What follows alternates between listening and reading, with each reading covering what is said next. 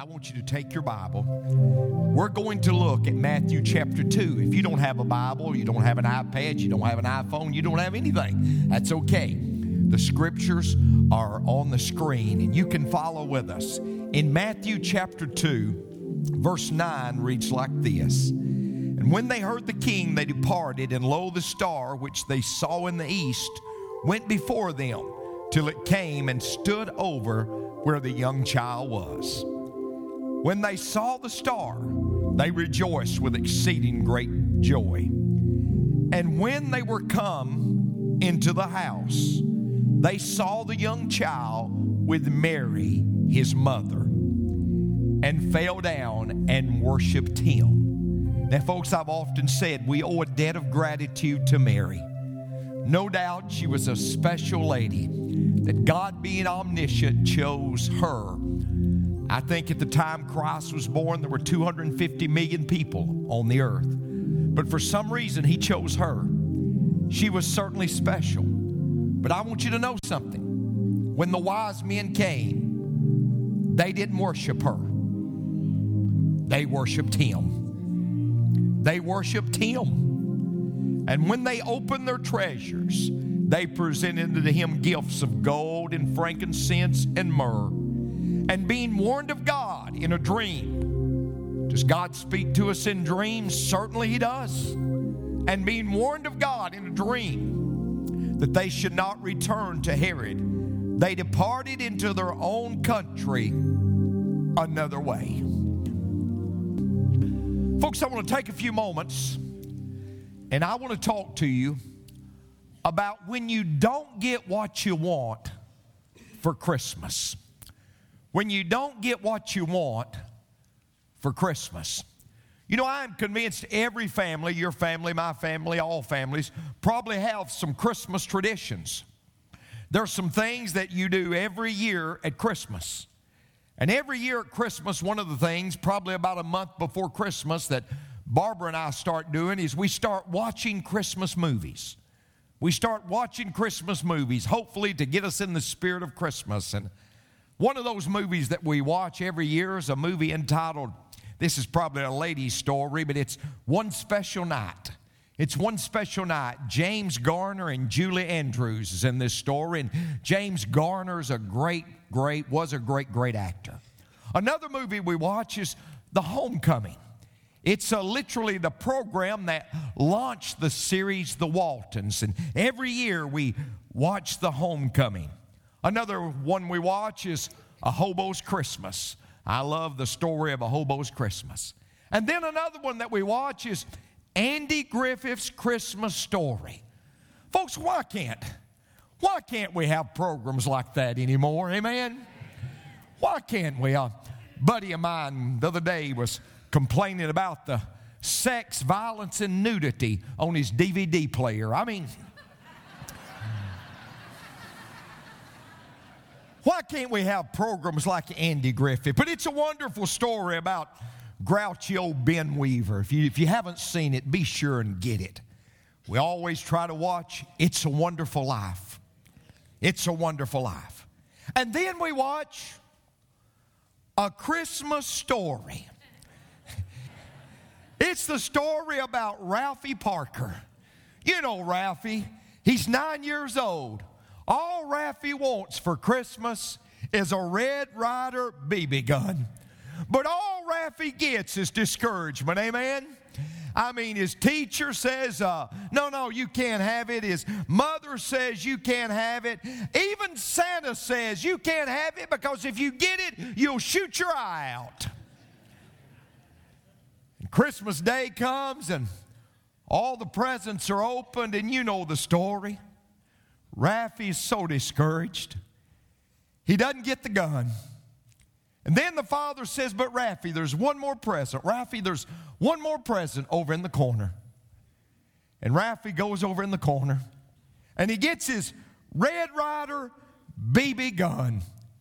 And literally, as the program goes off, it's in the bed with Ralphie. And there's a voiceover that says, it's Ralphie's voice. He says, It's the best present I've ever received or ever will receive. It's wonderful because Ralphie got the Red Ryder BB gun. Let me tell you something, folks, about life. Sometimes you don't get the Red Ryder BB gun. Sometimes Christmas don't turn out like we planned for it to. And sometimes, ladies and gentlemen, we don't get what we want for Christmas. Now, you know, I am convinced if there's some people in the Bible that can relate, it'd be the wise men. Because, see, sometimes at Christmas, life is difficult. Do you realize, folks, 45% of Americans said they actually dread Christmas? And 57% of those who struggle with depression said that Christmas makes the depression worse.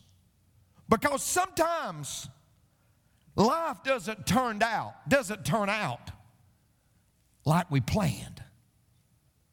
Sometimes it don't turn out like we planned because we weren't planning for the job loss. We weren't planning for the divorce. We weren't planning for the sickness. We weren't planning for the bankruptcy. We weren't planning for the child to be involved in what the child's involved in. Sometimes Christmas comes and we don't get what we want for Christmas. And if there's somebody that can understand, I believe it's the wise men. By the way, they were wise. And if there's somebody that can understand, it's those men. You say, Pastor, why could they understand? Well, let me give you something to think about, folks. Those men were probably from modern day Iraq. They saw a star in the east. These men were wealthy men. They were wise men. They were well born men, probably descendants of Daniel. They saw a star in the east. They traveled 1,500 miles. They crossed the Euphrates River. They crossed the desert. But I want you to know something. They were looking for a king. They weren't looking for a stable. They were looking for Buckingham Palace. They were looking for a monarch. You said, Pastor, you don't know that. Oh, yes, I do. Because they stopped at Herod's temple. They were looking for the king in the temple. They wasn't looking for a stable. Let me tell you, ladies and gentlemen, sometimes at Christmas you don't get what you want. And what do you do? What do you do when you don't get what you want for Christmas? Well, those wise men teach us four things that you do when you don't get what you want for Christmas. The first thing is this you realize you may have experienced great loss, but God hasn't left you. You realize you may experience great loss, but God hasn't left you. See, there are going to be times when you're in the stable that it's not going to smell like Chanel number five. It's going to smell like manure number six. there are going to be times that you're in the stable. But here's what I want you to understand God is with you in the stable. God is with you when you've experienced great loss. When you've experienced great loss, God has not left you. You say, Pastor, why do you say that? Because we don't live our lives based on explanations. We live our lives based on the promises of God. And God said in Hebrews 13 and 5, I will never leave you nor forsake you. Everybody may leave you, but I will not leave you. Because when you're in the stable, I'm in the stable with you. I love what the great apostle Paul said in 2 Timothy chapter 4, verse 16. He's speaking in verse 16 about his first imprisonment at Rome. And look what he said. He said, At my first answer, no man stood with me. What was he saying, Pastor? He said, When I was a prisoner at Rome, at my first hearing, nobody stood with me. The impact he had made in Rome, but nobody stood with me. You said, Brother Benny, I'm the man. Let me tell you something. You can be a peacock one day and a feather duster the next. You say, oh, they, they, they, they, they think I'm wonderful. Listen to me very closely, folks. Let me tell you something. If you live for the applause, you'll be destroyed by the criticism. If you live for the applause, you'll be destroyed by the criticism. People are fickle as the day is long. Paul said, at my first hearing, nobody stood with me, but all men forsook me. Now, this is the great apostle Paul. But he said,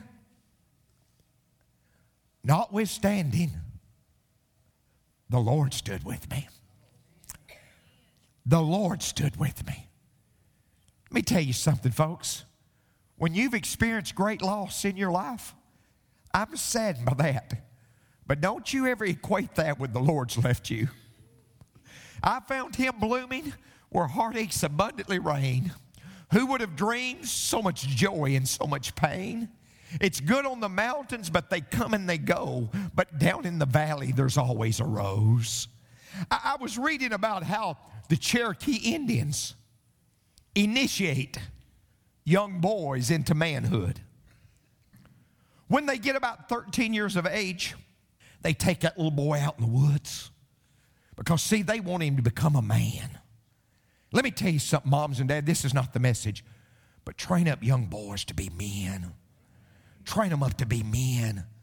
Train them up. To, I mean, this, now, this is not scriptural, this is just Benny Tate. Put up some of those video games and get them outside. Yeah, put, put up some of those video. Train them up to be men. Train them up to be men. Give them chores. Teach them to work. Teach them to work. I'm 52 years old. The harder I work, the luckier I get. Teach them to work. Make them work. My daughter reached 16 years of age. I marched her down Chick fil A and got her a job. She worked there three and a half years till she went off to college. Wanted to quit 20 times. Would you ever let her? No, no, no.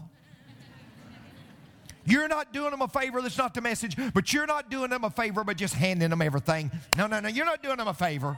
You're not doing them a favor. You're not loving them more, you're loving them less. You're loving them less. Got to get back to the message. Somebody said, Brother Benny, when you're preaching, do you ever do you ever forget where you're at? Do you ever forget what you're going to say? All the time. You said, Well, what do you do when you forget? I just talk till I remember.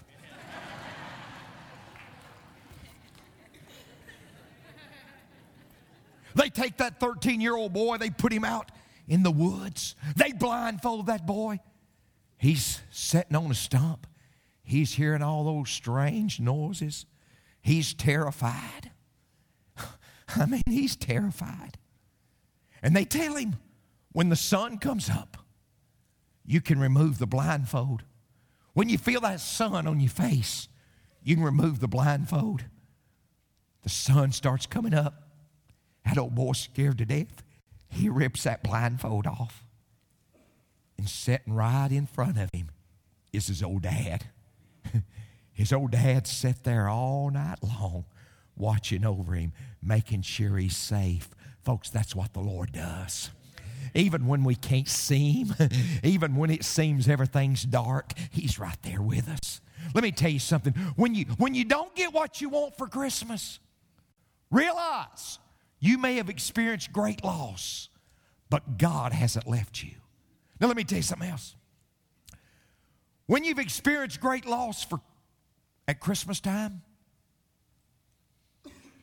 don't stop giving your best.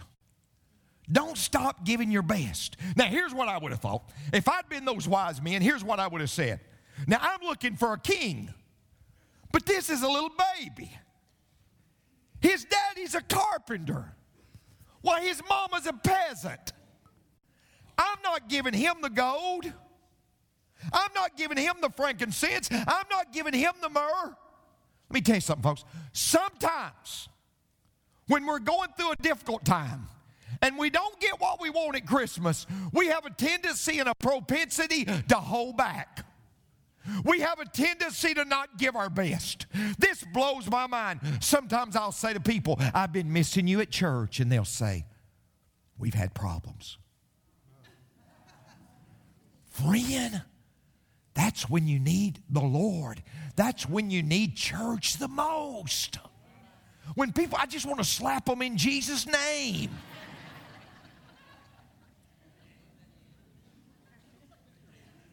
Let me tell you, when you're when you're you say, Brother Benny, I'm having problems in my relationship.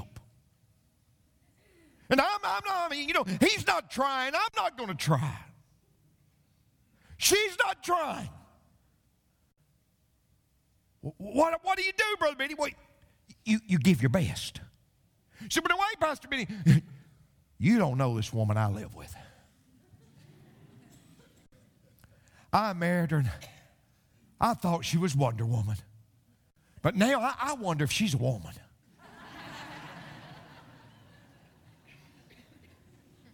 And that woman says, Oh, Pastor Benny, I married him. And boy, you, let me tell you something. Oh, I, I thought he was a, a hunk. But now he just sits on the couch and he's become a chunk.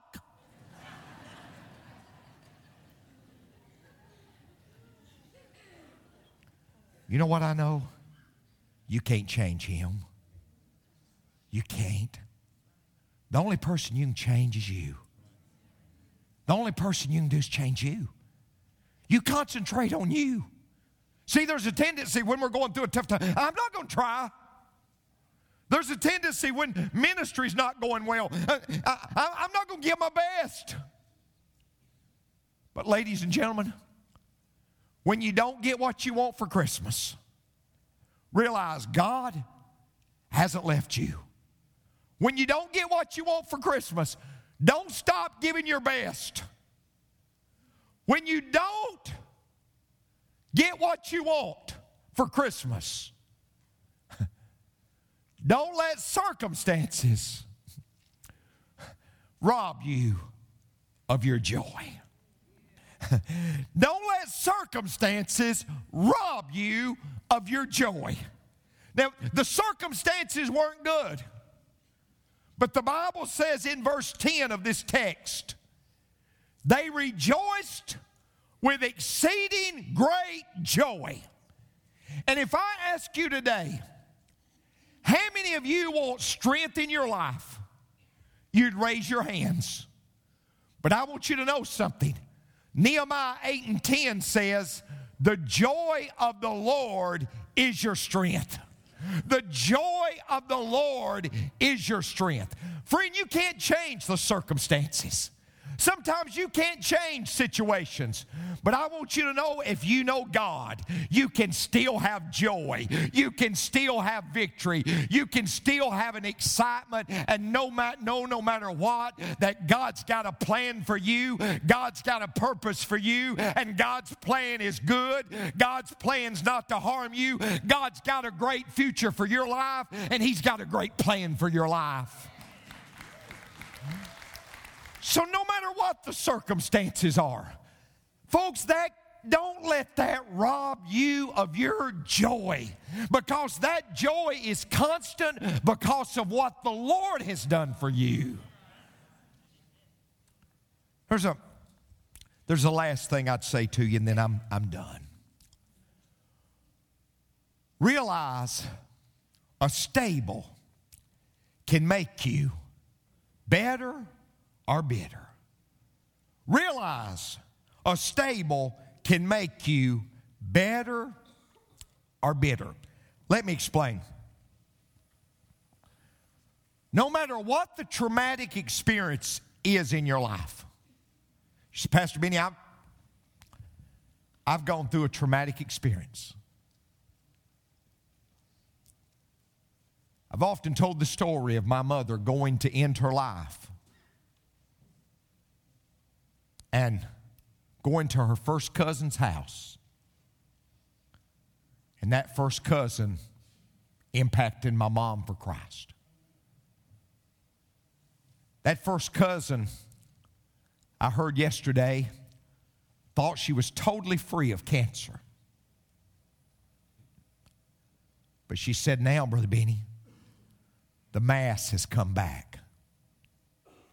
The mass has come back. It's not what she wanted for Christmas. But here's what I know, folks. When you go through a traumatic experience, it'll make you better or it will make you bitter. And the same sun that hardens the clay melts the ice. And when you go through a hard experience, it can make you cold and calloused, or it can make you caring and compassionate. The choice lies within you. See, here's what I want you to see. Verse 12 of this text says this They left and went into their own country another way. And when you have a traumatic, dramatic experience in your life, it's going to leave you another way. And that another way can be better or bitter. Because you can't determine what happens to you, ladies and gentlemen. But you can determine what happens in you. Old Zig Ziglar used to tell a story. I loved old Zig. He's gone on to glory. But Zig Ziglar used to tell a story that it was about a father. And I close with this story. It was a story about a father who had lived his life basically as a drunk. He had been a menace to society. He lived his life as a drunk and he later went to prison. And it related to me because my father spent time in prison. No matter, folks, what's happened in your past, that doesn't have to determine your future. That doesn't have to determine. You said, Brother Benny, I've gone through divorce, I've gone through sickness, I've gone through trials, I've gone through difficulty. Let me tell you something. God's still got a plan and God's still got a purpose for you. You said, Brother Benny, I, I've lost everything. You hadn't lost him. You hadn't lost him. He's with you. What, you have him. And Zig Ziglar said in the story, this man had two sons. And one son, he just became a drunk, drug addict, ended up in prison. But he had another son. And the other son became very successful. He became a businessman.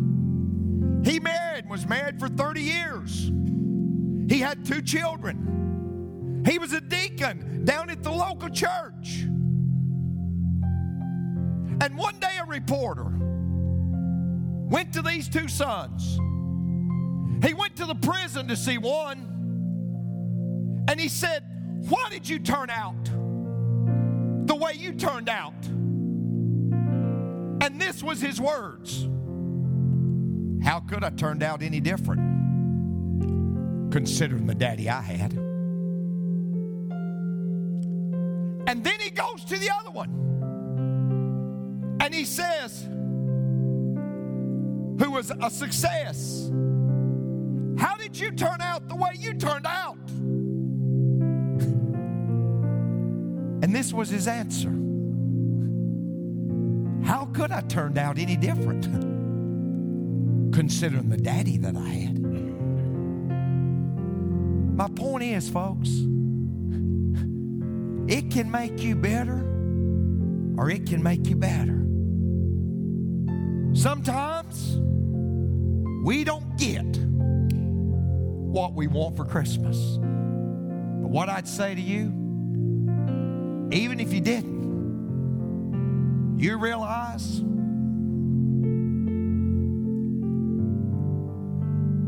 they may have all left you, but God didn't leave you. You realize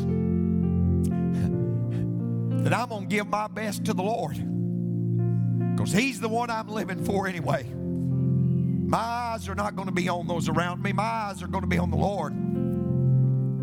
You realize that no matter what the circumstances, the circumstances may have taken everything from me, but they're not going to take away my joy. I'm going to praise the Lord.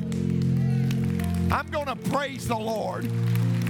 I'm going to praise Him. And you realize I'm not going to get bitter. Because if I get bitter, that would destroy me. But I'm going to get better. And I'm going to take my hurt I'm going to use it to help somebody else. Because that's what God wants me to do. So Pastor, why today? Why today did you share this message? Because unequivocally, God placed it on my heart. The only reason.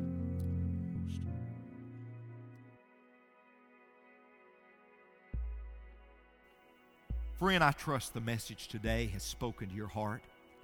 And if you've never accepted Christ as your personal Savior, I want to challenge you to do that today. It's the greatest decision you'll ever make. And I've often said it's as simple as ABC. A stands for acknowledge. You've got to acknowledge that you're a sinner. B stands for believe. You've got to believe that Christ and His blood was shed on the cross for your sin. And then C, you simply must confess your sins to Him. I want to encourage you right now to repeat a simple prayer with me. I'll pray the prayer, you repeat it with me if you'd like to accept Christ as your personal Savior. Lord Jesus, I'm a sinner. But God, I'm sorry for my sin. I'm so sorry. I want to change. I believe that you died for my sin, and I confess my sin to you right now. Come into my heart, Lord, and forgive me of all my sin. Now, thank you, Lord, for forgiving me. Thank you for coming in to my life. Amen. Friend, congratulations on the greatest decision that you'll ever make. And I want you to know this decision is not based on how you feel right now because God's not a feeling, He's a fact. This decision is based on the fact that you have done what God's Word says you must do to have eternal life. So, congratulations on the greatest decision you'll ever make, and thank you for being with us today. God bless you, and we'll see you soon.